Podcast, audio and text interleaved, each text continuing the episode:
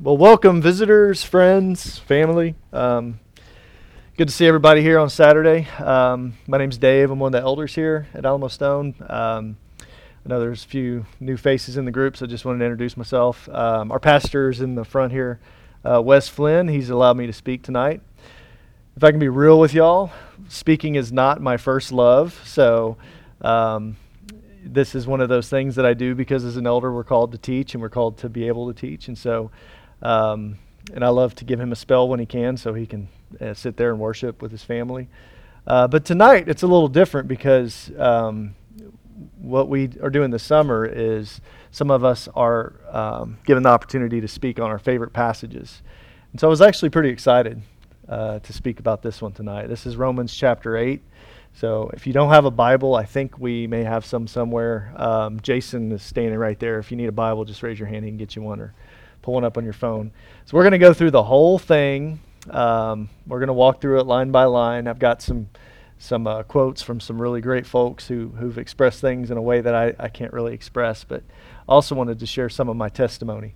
Um, basically, in the military, there's something called bluff. Does anybody know what bluff stands for? Any military folk here? BLUF. It means bottom line up front. It's like cut to the chase. What's most important? Um, I became a Christian at the age of 20. I grew up in a Catholic background, but not really a one that uh, encouraged a relationship with Christ. Uh, it was a little more about rules and following the traditions of the church, which you know in and of themselves not necessarily bad, but we were missing the bottom line up front in my family, I, I believe. And uh, when I went to college, um, I, I, came to knowledge of Christ. I came to knowledge of the bottom line up front, the truth. Um, and really, that changed my life. And one of the, the chapters in the Bible that spoke to me the most was this one Romans chapter 8. It's absolutely fantastic.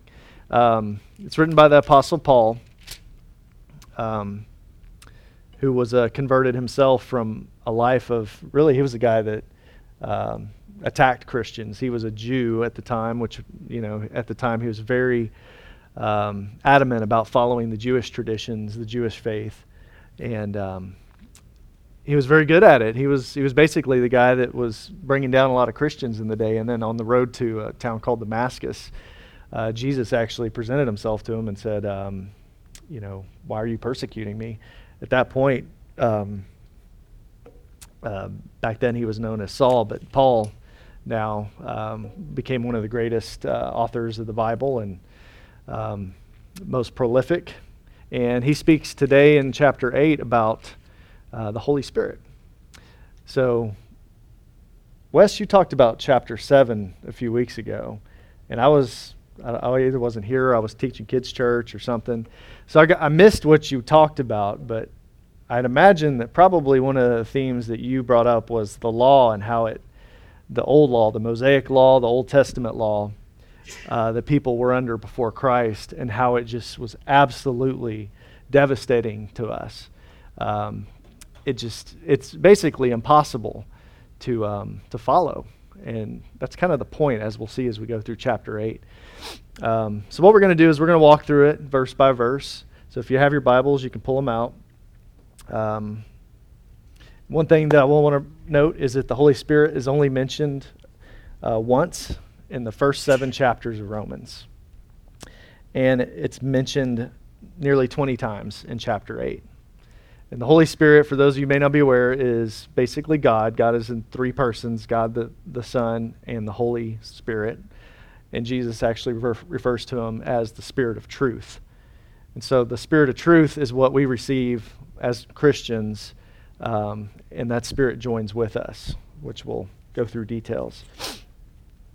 Um, so, first, we're going to look at verses 1 through 4.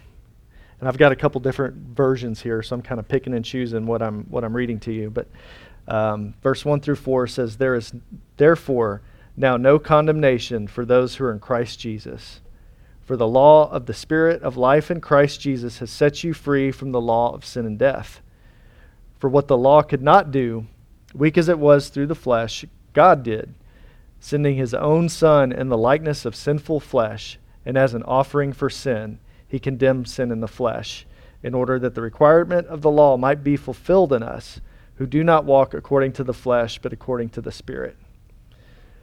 So let's break that down. Verse 1 There's now, therefore, no condemnation for those who are in Christ Jesus. Um, some people said this is the most hopeful verse in all of Scripture because throughout all of history, condemnation is something that has followed man from basically as soon as man set foot on earth, the first two human beings, Adam and Eve, sinned against God. And back then, you didn't have the Mosaic Law, you didn't have the Torah, any of the books of the Old Testament, you didn't have the traditions, you didn't have the social laws, you didn't have the moral laws, you didn't even have the Ten Commandments. Really, you had don't eat from the tree, knowledge of good and evil. And they broke that law. And from that point on, we've been under this law of condemnation. Um, but what we're talking about here is those who are in Christ Jesus. There is therefore now no condemnation for us. So this is a huge change. Uh, the Greek word is, uh, pronoun- I'm going to try to pronounce this, katakrima, and it's condemnation, and it only occurs in the book of Romans. It's here and in chapter 5. And al- although it relates to the sentencing for a crime, its primary focus is not really so much on the verdict as on the penalty that the verdict demands. So, as Paul has already declared, the penalty or the condemnation for the sin is death in chapter 6, verse 23. Paul here announces the marvelous good news that for Christians there will be no condemnation, neither sentencing nor punishment for the sins that believers have committed or will ever commit. That's pretty amazing. We are not condemned by evidence. We are declared righteous. We stand in his grace, as said in Romans chapter 5. We're not under his wrath, and we possess eternal life. Again, chapter 5. Uh, Hebrews says, For by one offering he, meaning Christ, has perfected for all time those who are sanctified. Um, now, we may be out of condemnation, but we're not removed from discipline. Because that's one, one key thing we're going to look at is well, now that we're not condemned, does God still discipline us? And is there any penalty at all? And you'll look in Hebrews chapter 12. Um, it does say that whom the Lord loves, he disciplines. And so the concept of sin is something that's it's very difficult to uh, to describe. And as I was preparing this message, and it's my favorite chapter, I thought, oh, this is going to be so easy. I'm just going to go off of what I've been living my whole life and I started digging into it and I was like, "Oh my gosh, this is so deep. How do I how do I not go too deep? How do I how do I just talk about this to where we can all have a conversation and and get something out of it today and and um and be encouraged because really the the main purpose of reading Romans chapter 8 is to be encouraged. The main message is hope. The main message is that there is no condemnation for those in Christ Jesus. I think that's the bottom line up front. Uh, verse 2 says, For the law of the Spirit of life in Christ Jesus has set you free from the law of sin and death. So now we're talking about the law. And there's a lot of, of interpretation and opinions on what, what is discussed uh, in the New Testament when the concept of the law is brought up. Um, the law of the Spirit of life in Christ Jesus is the New Testament law. That's what is uh, written about um, also in Galatians. If you are led by the Spirit, you're not under the law. Actually, that's talking about the law of sin and death. That's the law of the old. And there was the natural law given to uh, Adam and Eve, there was the Mosaic law, um, there was the interpretation that the Jews had of the law. And Jesus, in the Sermon on the Mount, if you'll remember, he corrected a lot of the interpretations of the law that were going around. Like, for, for instance, he said, Well, you've heard it said, don't commit adultery. I tell you, any man who's looked at a woman lustfully has committed adultery in his heart. So there were, there were things going on, there were interpretations of the law that the Jews were making. There were assumptions they were making, and Jesus took that opportunity to say, look, these laws in the uh, Mosaic law, are, they're, they're not wrong. It's just you guys are interpreting it wrong. You guys are taking it and making it Uh, for, you're twisting it for your advantage. You're looking for loopholes. Um, and so that law, in and of itself, is multifaceted. Over time, it changed. The Adam and, during Adam and Eve's time, we didn't have the Mosaic law. During Noah, we didn't have it, but we had um, the covenant that um, that God would never flood the earth again. Um, and so, as time went on, the concept of the law, the, the, the manifestation of it, morphed over time. But in and, in and all of itself, it still had the same purpose. And it wasn't to justify us because we couldn't fulfill it. There was over, what, 600 or something Mosaic laws uh, between moral laws like the Ten Commandments, social laws, and ceremonial laws, um, things that, are ha- that happen certain parts of your life or certain parts of the year. Uh, there were all these laws that, that were meant to be followed. Um, and in verse 2, it's pretty clear the law of the Spirit of life in Christ Jesus has set you free from the law of sin and death. Um, and here, sin is compared in opposition to the Spirit. Um, so, what does that mean for us? Where, where is that new law? Where does it reside? And if you look at Hebrews chapter 8, it says, For this is the covenant that I will make with the house of Israel after those days, says the Lord. I will put my laws into their minds, I will write them upon their hearts. So there's not a matrix. I was kind of looking, what I was trying to do was say, okay, I used to be an engineer, right? You put the spreadsheet together and you say over here, okay, here's the Old Testament laws, all right? You know, up at the top we'll put, you know, don't eat from the tree of knowledge of good and evil. And down here we'll say, okay, don't kill, don't steal. And then down here we'll say, okay, uh, you're not allowed in the camp whenever something happens or what have you. All these 600 laws here. And I was looking in the New Testament. Okay, can I map this over?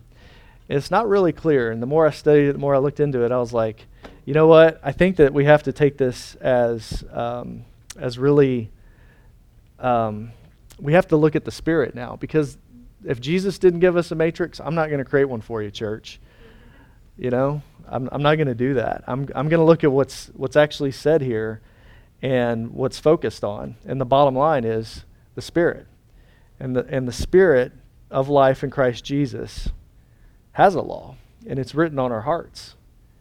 And that's all I can tell you. So we're going to move forward with that thought. All right. Um,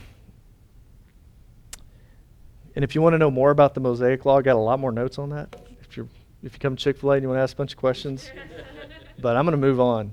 Uh, verse 3 For what the law could not do, weak as it was through the flesh, God did, sending his own Son in the likeness of sinful flesh and as an offering for sin. So, because God sent his own Son to redeem mankind by providing the only sacrifice that can condemn and remove their sin, the requirement of the law is able to be fulfilled in us, the believers. So, sending the Son in the likeness of sinful flesh was a requirement because God required an offering. God required his justice to be met. Um, the law could not do that. It, we're, we're going to just say, okay, if I say the word the law, let's just say, we can even just say the first commandment, which is, does anybody know the first commandment? Most important one? No other gods before me. God's number one. And how many of us have put something else in front of God at one point in our life or another? I think we all could raise our hand to that. So forget the 600 and something laws. That first one just tripped us all up. So if I say the law, let's just say the old law, that one, you know, we'll just simplify it. You're not allowed to talk while I'm talking. but that was, but I appreciate it. I'm just kidding. No, bring it on, man. If y'all if y'all want to if y'all want to shout a amen or, uh, or have a question, just feel free. This is a uh, this is a family here.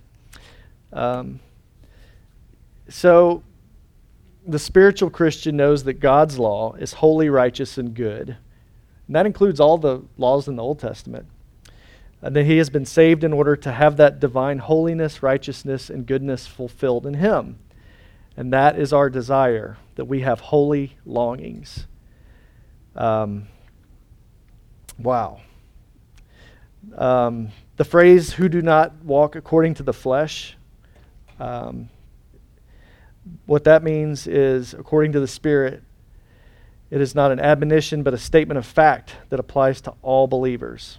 And as Paul explains a little bit later, no person who belongs to Christ is without the indwelling Holy Spirit. And that's talked about in verse 9. Being indwelt by the Spirit is not a mark of special maturity or spirituality, but it's just the mark of every true Christian. And when, as we go through here, we're going to see that it's about some things we're not quite sure. It's not very clear. You know, Jesus didn't give us a matrix. But in some things, it's extremely clear. And in this chapter, more than it, pretty much any other chapter, I see a clear demarcation between some people are Christians, some people are part of the family of God, and we can have our hope in that, and the rest of the world is not. It's one or the other. You can't be somewhere in between. You can't move to Christianity and then back out again. And we'll, we'll talk about that more in detail. Verse 4 said, he condemns sin in the flesh in order that the requirement of the law might be fulfilled in us who do not walk according to the flesh and according to the Spirit. So here we're talking about something called sanctification, which is moving more towards being like Christ. It's, it's basically walking according to the Spirit. Apart from the working of the Holy Spirit in our life, in the lives of Christians, Human efforts at righteousness are contaminated and useless as filthy garments. That's actually out of Isaiah chapter 64. But because the Christian has been cleansed of sin and been given God's own divine nature with him, he now longs for and is able to live a life of holiness. So at the second part of verse 4, it says, We do not walk according to the flesh, but according to the Spirit. You may look at Christians and say, Well, some of y'all are living that life and some of y'all aren't, or some of y'all live it more than others. And that's kind of true. I mean, there's, and as far as outwardly appearance, and is one person, you know, in our opinion, more holy or, you know, I see some Christians, people I know are Christians that have turned away and just they're, they're, they're lost for a time. But that doesn't take away the fact that they are Christian. Um, I feel like there's a um, there's a thought that well maybe that person wasn't a Christian to begin with. Now, if a person only God knows the heart, right? And and I think about my grandfather who grew up Catholic, and that guy was like the uh, my my idol growing up. He was the nicest guy, did the greatest things for people, living off very limited funds giving all his money away, um, pretty much. And I think to myself, you know, and he was very devout Catholic, very religious, and he died when I was in my 20s. So I never really got to know his heart and whether I really never got to evaluate for myself whether he was a Christian or not. So I, I can't tell you whether he's in heaven or not, you know, because he was of the Catholic faith to me doesn't mean anything. It's, it's about your relationship with Christ. So I don't know. Um, I'd like to think that he was walking by the Spirit. but as we'll see later, um, and, and here, out, apart from working of the Holy Spirit, our good works, our righteousness are contaminated and, use, and they're useless. But because of we've been cleaned and because we have God's own divine nature, now we can live that life of holiness and now we can bring glory to God. Now we can we can be sanctified, justified, and we can be glorified, as we'll see later. Um, Galatians actually says because every true believer is indwelt by the Spirit, every true believer will produce the fruit of the Spirit. Um, Jesus actually made clear unless your righteousness surpasses that of the scribes and Pharisees, you shall not enter the kingdom of heaven. so, how do you like that? So, and, and he also said in Matthew, um, just you are to be as perfect as your heavenly Father is perfect. And then he, he quit. He, he got off the, the sermon, or he got off the mount. Said, All right, go. And I, I tend to think, what, did, what were those people thinking at the end of that sermon? You know, wow. And it's, it's easier to go through the, the eye, of, for a camel to go through the eye of a needle than, than for, I believe it's a rich man to enter the kingdom of heaven.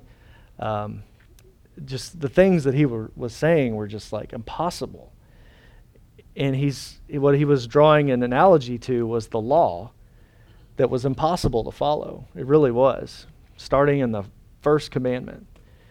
And that analogy is, excuse me, is, is really great um, for for understanding what Jesus did, because that old law could not be satisfied we could not satisfy it. it we, can, we couldn't be justified for it. We needed something new.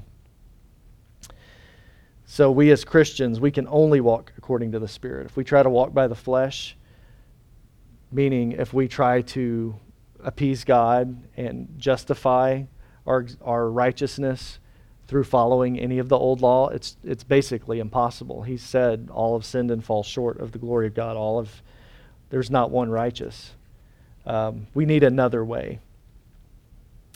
Um, going into verses 5 through 13, we're going to look at these one at a time. But the, the, overall theme here is that the Spirit is what empowers us for the victory. So we've been talking about sin, the problem there. Now we're going to talk more about the Spirit and victory. Verse 5 says, For those who are according to the flesh set their minds on the things of the flesh, but those who are according to the Spirit, the things of the Spirit. There's an engineering joke. I know there's some engineers in here. There are one zero, looks like 10 kinds of people in this world those who understand binary and those who don't.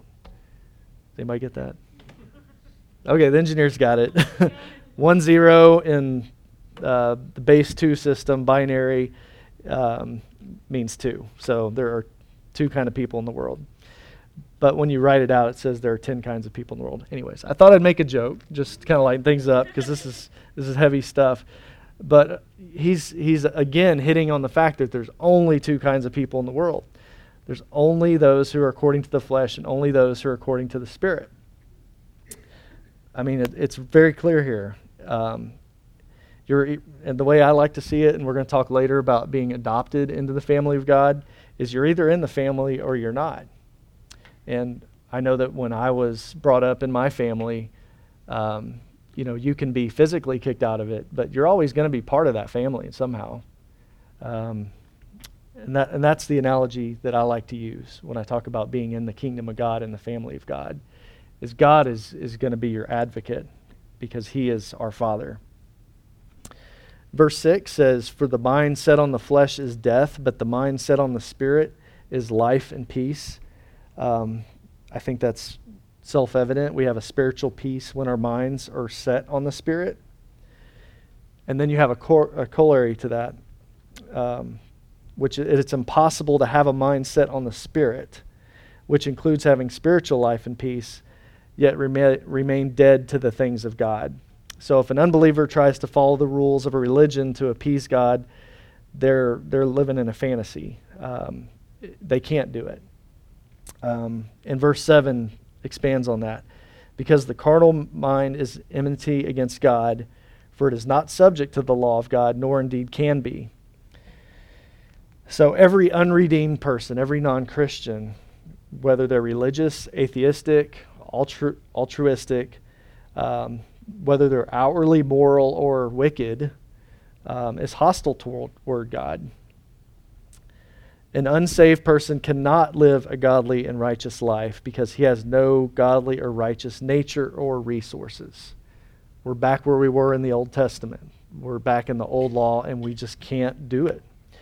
Um, his sinful flesh, fleshy mind does not subject itself to the law of God, it's not even able to do so. Even an unbeliever whose life seems to be a model of good works is not capable of doing anything truly good because he's not motivated or empowered by God, and because his works are produced by the flesh for self centered reasons and can never be to God's glory. So I think about guys like Bill Gates. Does anybody here track Bill Gates? You, you track Bill Gates. Now, that's a great guy. And if you just look at what he's doing for, like, because of Bill Gates, um, vaccinations in the continent of Africa where there's a lot of um, yellow fever and dengue and chikungunya and all these things and all these and polio. Uh, one of his goals is to eradicate polio in worldwide. Um, I think it was polio, but anyways, he's he's got all these initiatives to do all these great things for children, for families. Man, that sounds great, doesn't it? It really does. But if you do it without the motive of the Spirit and without the motive of bringing glory to God, who are you bringing glory to? Yourself or humankind? Um, we'll talk a little bit more about the earth is also condemned. People who are trying to save the world, bringing glory to the world, maybe. I mean, I, I'd like to keep the world around as long as we can, but you know, unless you're doing it for the glory of God, it's it's um, God doesn't care, and it, and it doesn't get us anywhere. So then, verse eight: those who are in the flesh cannot please God. All right, sounds good. We can move on to verse nine. but you who are not in the flesh, but in the spirit, you Luke, you are not in the flesh, but you're in the spirit, right? Good. If indeed the spirit of God dwells in you. Now, if anyone does not have the spirit uh, of Christ, he is not his and that last his is Christ's. So again, this is just reiterating the same thing over and over. There's only two kinds of people in the world those who are in the flesh or those who are in the spirit. so, how do you know if you're in the spirit? Or how do you know if you have the spirit of God? Um, Paul says you can be certain of your salvation if indeed the spirit of God dwells in you. Oh, that sounds kind of hard. Uh, the word dwells, okio, the Greek word. It actually has the idea of being in one's own home. So God has made his home in us. And we'll see a little bit later that the Spirit of God and our spirit communicate. Um, that's a little bit farther down, but basically our spirits are intertwined somehow, and it's a mis- it's a mystery. But that's really where um, we know because we, I guess, have you ever felt like God's trying to tell you something? Or have you ever felt like you're doing something that maybe God doesn't like or God, God would rather have you do something else? And have you really sought Him out and have you heard or just been con- completely convinced that what you're doing is going the, down the wrong road? Or have you felt like, I really need to go this way? I got to say that it doesn't happen to me as often as I would like, but I can say it's happened in my life. And I can say that the way my life has gone, I can see that I've fallen plenty of times. I continue to fall.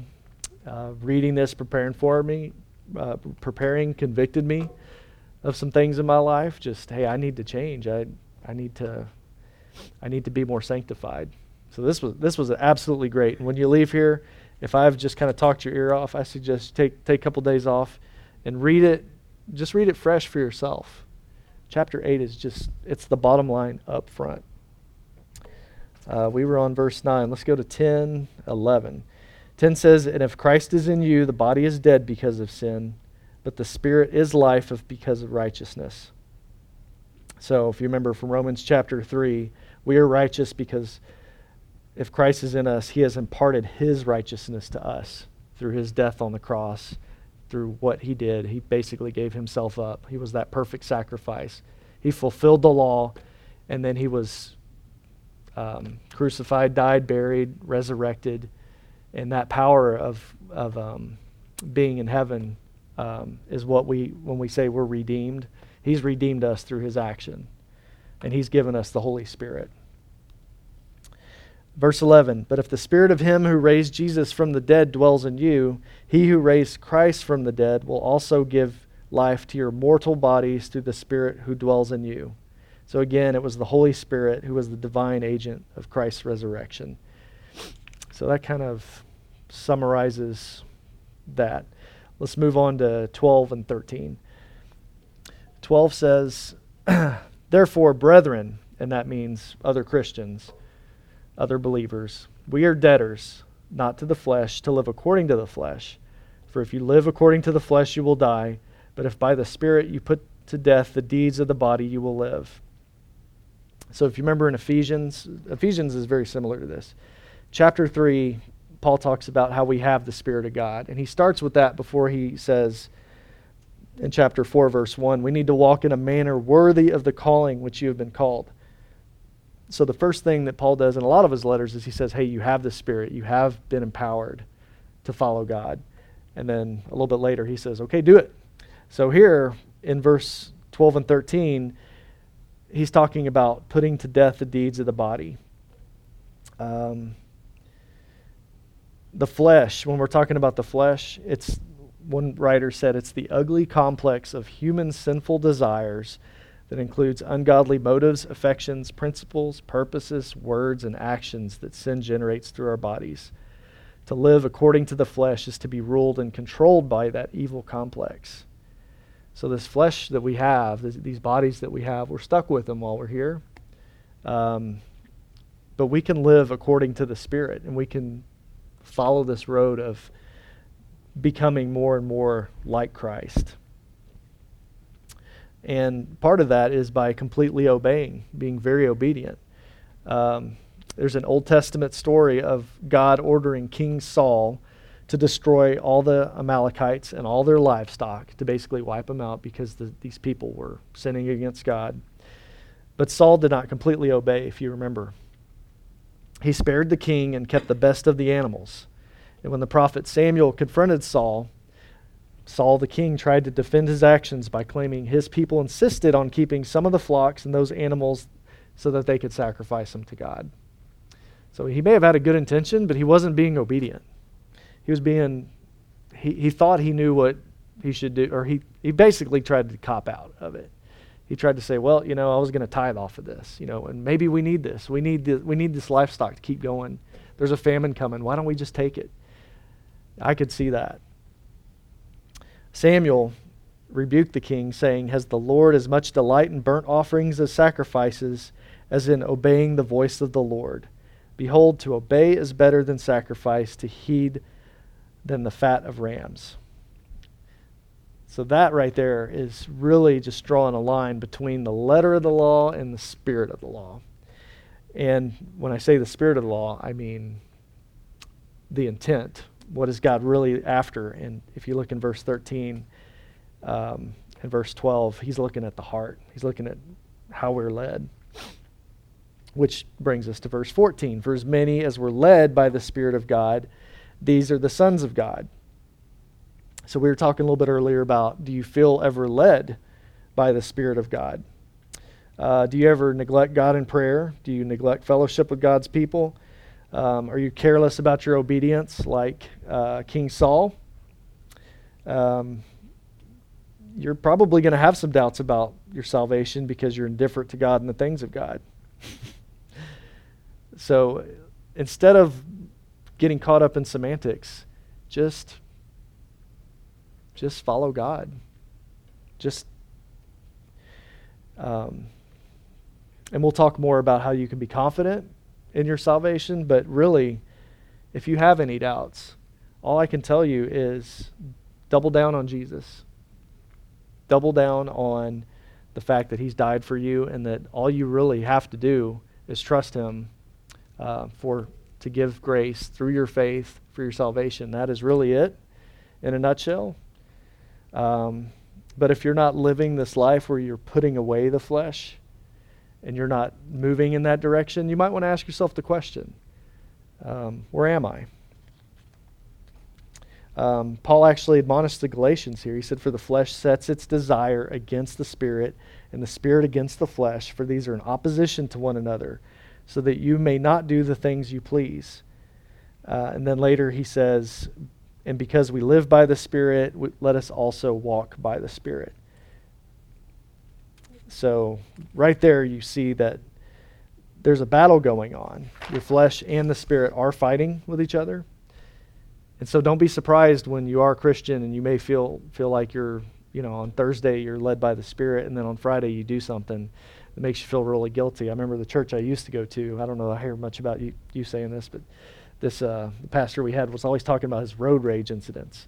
Not where he'd pull out a gun, but he would just get so mad at these people that would cut him off and then he would like leaving church after preaching a great sermon and i can totally relate to that because it's like there's a lot of days on a thursday i'll have this great day i'll have time in the word Uh, this has been great studying this, and just I feel so full of of um, God's word right now. Um, and I I do want to continue this life, but you know I'm still a flesh a flesh filled man. I have to admit that.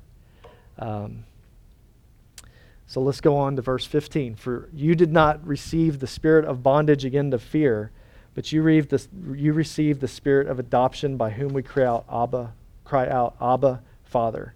And Abba basically is a term of endearment, um, means daddy, papa. Um, so this points back to 2 Timothy 1 7, um, that the Father has not given us a spirit of timidity or fear, but of power and love and discipline.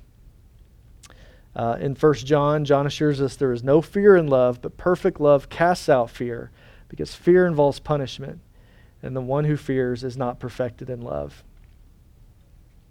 Um, so we don't have a spirit of bondage again to fear, uh, bondage again to fear, as it says in verse 15. We have a spirit of adoption. That speaks to a lot of y'all here at Alamo Stone. Um, I know that the Flynn's um, fostering, you know, bringing in people to their family. Um, I've had, I'm sure everybody's known people who've adopted. Uh, there's some folks here who are in the process of adoption. Um, that is just um, an amazing. Uh, just you're bringing in somebody that you didn't have to. You didn't. You weren't legally obligated to bring this person in, but you did it anyways. There's a great story in the Old Testament. Um, I can't pronounce it. The crippled son of Jonathan, the sole remaining descendant of Saul's name was Mephibosheth. Mephibosheth. Mephibosheth. Mephibosheth. I'm trying not to say something I shouldn't when I say that word. Um, at least because I'm being recorded. So when King David learned about this kid, he, uh, he was crippled. Um, but because he was the sole remaining descendant of Saul, which, if you remember the story, Saul wasn't very nice to David sometimes. He actually tried to kill him. Um, David gave him all the land that belonged to his grandfather Saul and honored the son of his dearest friend Jonathan. He had him dine regularly at the king's table in the palace at Jerusalem. That's in 2 Samuel. So, in many ways, this, this vision of how David uh, treated Mr. M was, and, and the way he took the initiative, because he didn't have to do that, he was the king. He did that out of the same heart that God accepts us. He didn't have to do it. That's the whole point of grace, is that God doesn't have to do anything for us, but he does. So we can say to that, Abba, Father, I, I think. Verse 16 the Spirit Himself bears witness with our spirit that we are children of God. Um, this is important that the Spirit gives witness. If in the Roman, uh, he's, he's writing to the Romans, in that culture, um, when the adoption occurred, sometimes somebody would actually adopt a son because maybe their their firstborn was not uh, they were a prodigal or prodigal. They weren't uh, owning up to what they needed to. They weren't taking responsibility. They would actually adopt somebody to take that place. But it took seven witnesses to oversee the adoption. And here you have one overseer. You have the Spirit bearing witness that we are the children of God. Um, in 1 John, John offers these words Little children, let us not love with word or in tongue, but in deed and truth. We shall know that by this we are of the truth. We shall assure our heart before Him in whatever our, our heart condemns us. So, this is the evidence we are truly God's children. So, and, and also, again, when, when we receive the heart of, of um, the Spirit, or when we receive the Spirit, it's basically part of our heart now. Our spirit is conjoined. Verse 17 and 18 talks a little bit more about children and heirs. It says, If children, then heirs, heirs of God, joint heirs with Christ. If indeed we suffer with him, that we may also be glorified together. For I consider that the sufferings of the present time are not to be compared with the glory that shall be revealed in us. Wow. That is awesome. So, whether consciously or not, every genuine Christian lives in the light and the hope of glory. So we've kind of gone through a process in Romans here in, in chapter 8. Verses 2 and 3 we're freed from sin and death. Verse 4, that enables us to fulfill God's law. Verses 5 through 11, it changes our nature. Verses 12 and 13, it empowers us for victory. And then 14 through 16, it confirms our adoption as God's children. And then, as we see as we move forward, 17 through 30, the Holy Spirit guarantees their ultimate glory. So, we were created in the image of God. God is just glory upon glory, this amazing being that created the universe. Before the fall, we were very innocent. We, we had glory, but not to the level we will have later because we have been redeemed. Um, Romans 3:23 says we now fall short of the glory of God. Um, we, we, we're basically like that. The, the non believer tries to do things to gain glory for themselves. I saw some guy the other day, he was wearing this shirt. I mean, he was wearing, you know, this is a muscle shirt. And you know, some you can you can tell some people when they really want to be looked at by everybody, they dress a certain way. They're very, they pay very much attention to, you know, getting all bulked up and having the, you know, nothing wrong with that in and of itself. But this guy, you could just tell, um, the thing about it that struck me was he had this big crown on his shirt and it said king. And it's like there was nothing about Jesus, nothing about God. He thought he was the king of something. And I think that's what we're talking about here is that we have this nature in our, ourselves for glory.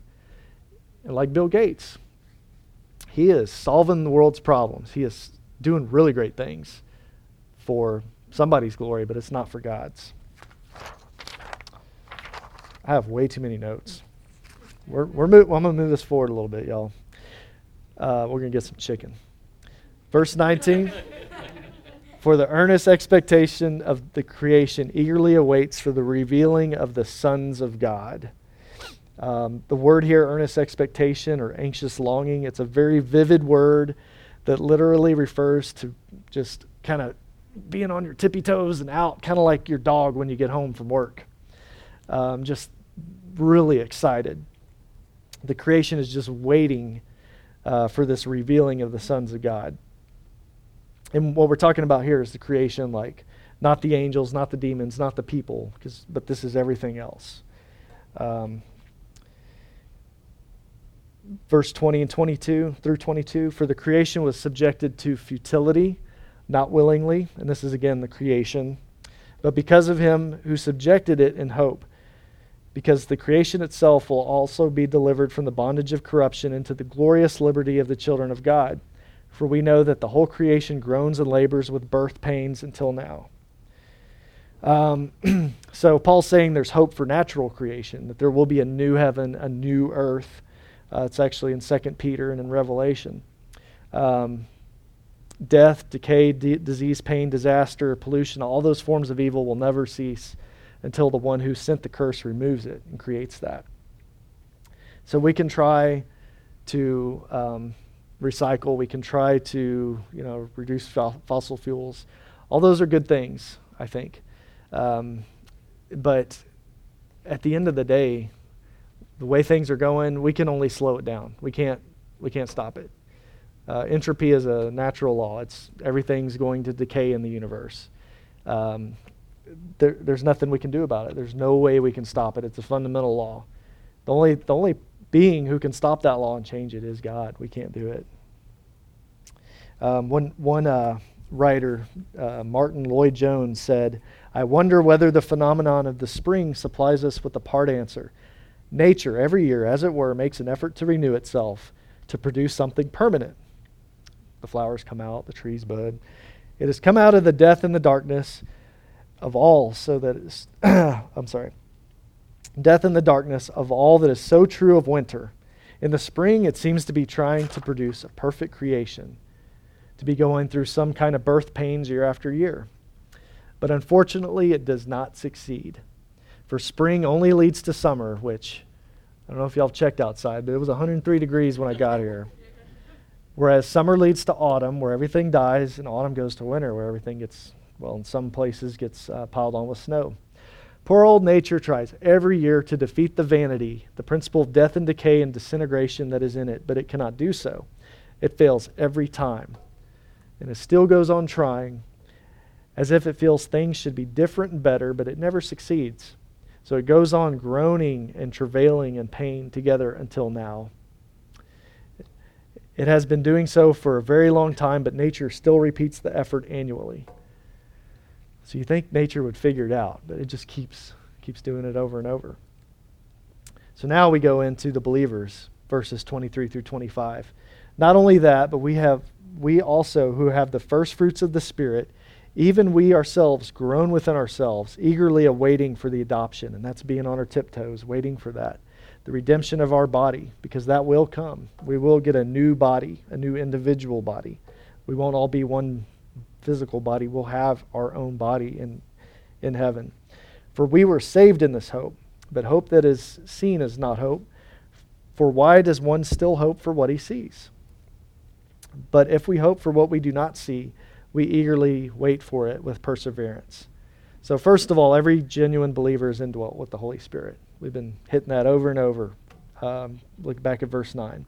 Every genuine believer will, to some degree, manifest that fruit of the Spirit that Paul talks about in Galatians 5 love, joy, peace, patience, kindness, goodness, faithfulness, gentleness, self control. Self control. Every time we see Him working His righteousness in and through us, we yearn to be more freed of our remaining sin and our spiritual weakness. Uh, we're, we're groaning within ourselves uh, to be more like that. So, so this is about um, hope and security as well. Um, hope is, it says, hope that is seen is not hope. So if you see something's going to happen, you can't hope for it because it's already going to happen. It kind of makes sense. Um, but we hope for what we don't see, right? Because we don't see, I mean, we don't see the Spirit, really. We don't see it. We don't see God. We don't see Jesus physically sitting right there. Um, but we know it's coming. It's, there's a hope, but there's also a knowledge. Um,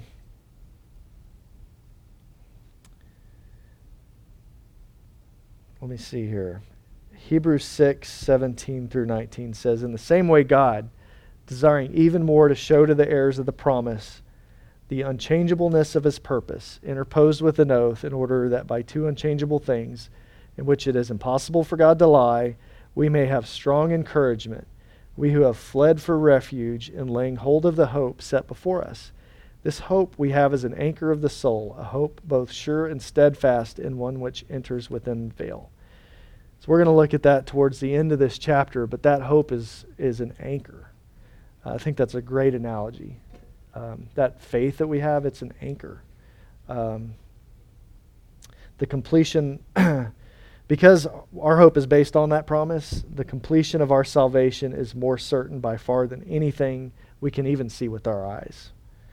Um, and in verse 30, we'll see that the believer's salvation is so secure that glorification, our glorification, is spoken of in the past tense, although it's to come. So, next couple verses 26, 27. Likewise, the Spirit also helps in our weakness. For we do not know what we should pray for as we ought, but the Spirit Himself makes intercession for us with groanings that cannot be uttered. Now, He who searches the hearts knows what the mind of the Spirit is, and because He makes intercession for the saints according to the will of God. So, my notes on that are we don't really know how to pray. uh, we're weak. Uh, a lot of times we don't know. I mean, it says right here, we do not know what we should pray for. So, when you have that Spirit inside you, of the Lord and you want to pray, sometimes you just have to give it up and say, Spirit, pray for me. And just sit there. I, have I've yet to try that, I think. Or maybe I've tried it before, but I, I tend to want to say words. I don't know how y'all pray, but I tend to want God to hear me. And I, I want to make it sound right so that he, He's listening. But that's not what this says. It says the Spirit intercedes, and the Spirit is I mean, we can we can pray for things. There's, that's not saying you can't, but it's saying that the Spirit does intercede for us, and it is our strength. Um, so, verse twenty-eight, the certainty of security, and it says, "We know that all things work together for good to those who love God, to those who are called according to His purpose." This, if you don't listen to anything else, this is one to listen to tonight because that one right there, there's a lot of bad things that happen in the world. Um, there's bad things that happen here that we talk about, things that go on with our families, uh, our situations, our jobs. Um, if you read the news, you'll see some of the bigger things that are out there, but I guarantee you everybody is, knows somebody and everybody goes through something. I lost my mother a few years ago, um, and I try to think, how does that work together for good? Because I love God. Um, I am one of those who is called according to his purpose. Um, and that's the challenge. Not all things seem good. But I think you did something a while back. I think it was a sermon where you had um, it was a piece of paper or something, or I can't remember who preached it. It was, can you can you write down some times in your life where you had great things happen, and then can you write down some thing, some times in your life where really bad things happened? And then after we did that, whoever was preaching said, Now, when do you feel like you were closest to God? Was it when you were having your highs or your lows? And I remember thinking, oh man, that's, that's very profound. These things that are really bad bring people closer to God. They require us to not lean on ourselves so much or to fall into pride. Like, oh, wow, this is a great sermon, but oh my gosh, the Spirit better be talking through me because um, I've asked Him to intercede, and He, and he, and he will. um, so, this is just fantastic. Um, just to be certain that no matter what happens, there is a purpose. And it's a mystery. And a lot of times we won't know exactly what the good was.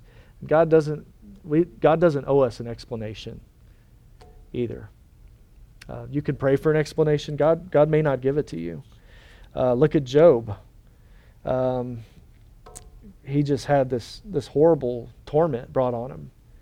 Um, and what happened, um, Job said, The Lord gave and the Lord has taken away. Blessed be the name of the Lord.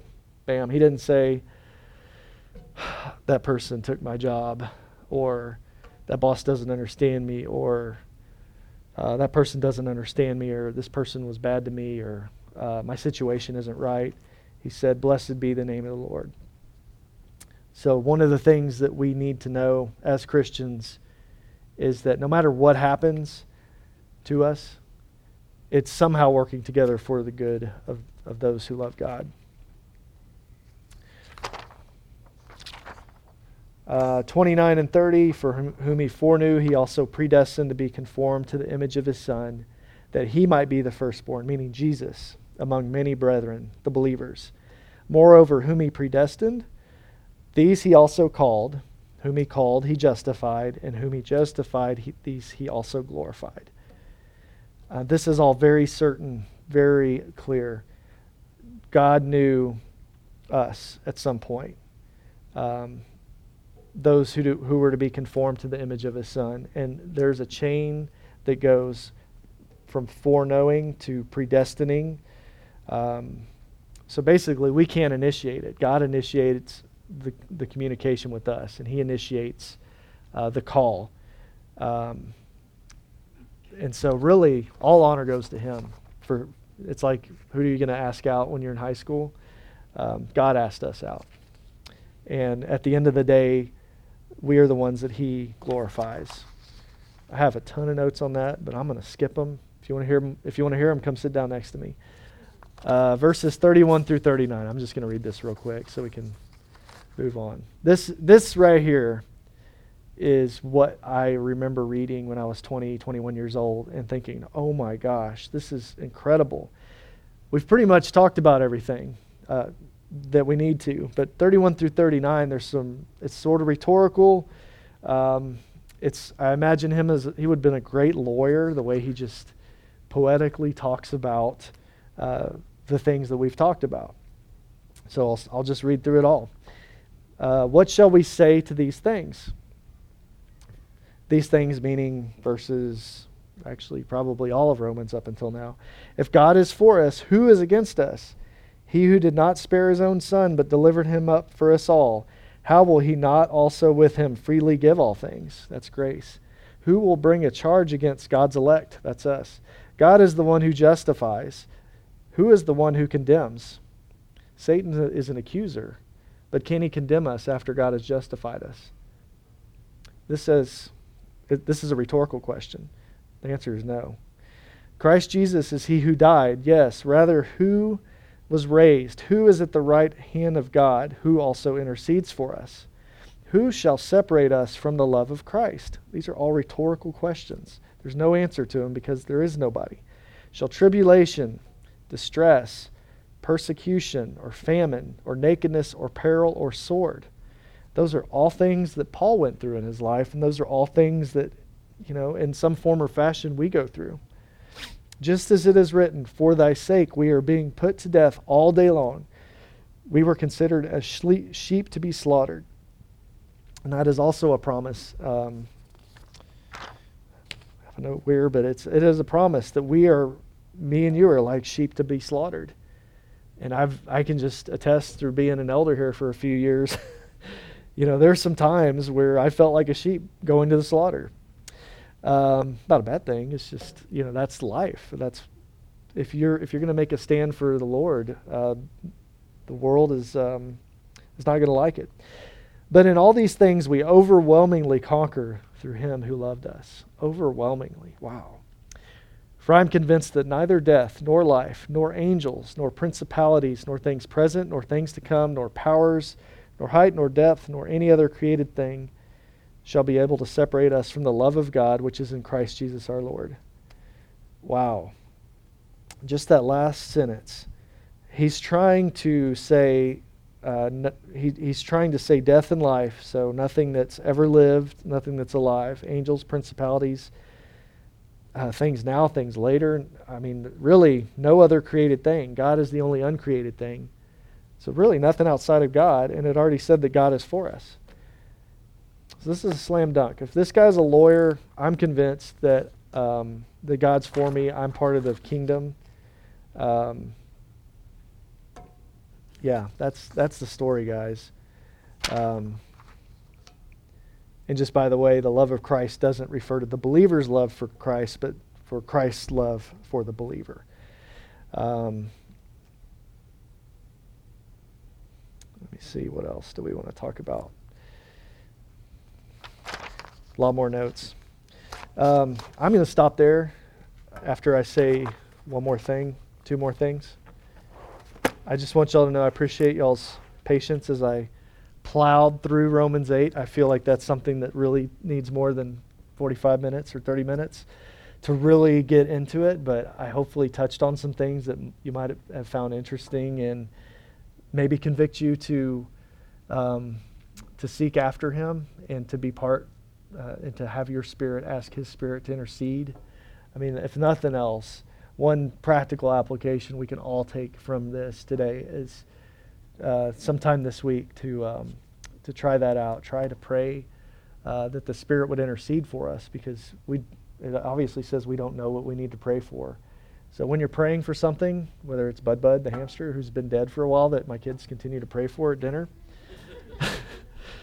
um, whether it's that or whether it's you know somebody you know that's going through something whether it's spirits whether it's principalities powers um, things present things to come or just something we don't know it just i, I would c- encourage you to pray uh, that god would speak to you. The spirit would just utter these groanings these um, these prayers to god.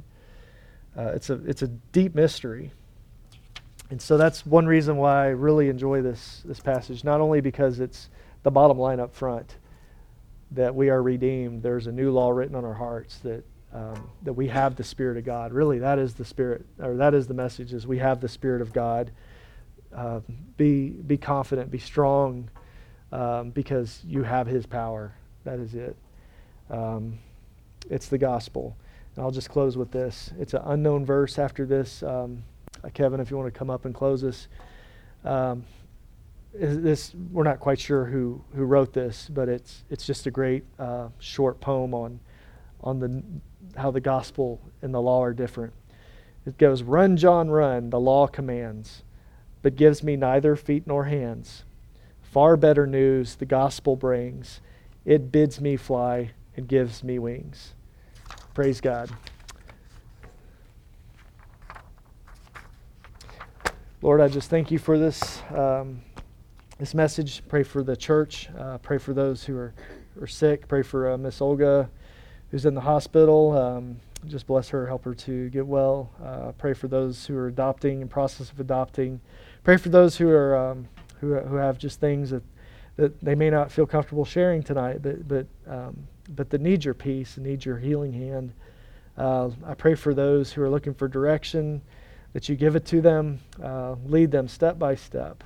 And Lord, I just pray that you would uh, protect us as we go from here, uh, but protect us um, really just in a spirit of, of, of family and of hope that we can do your will more. In Jesus' name, amen.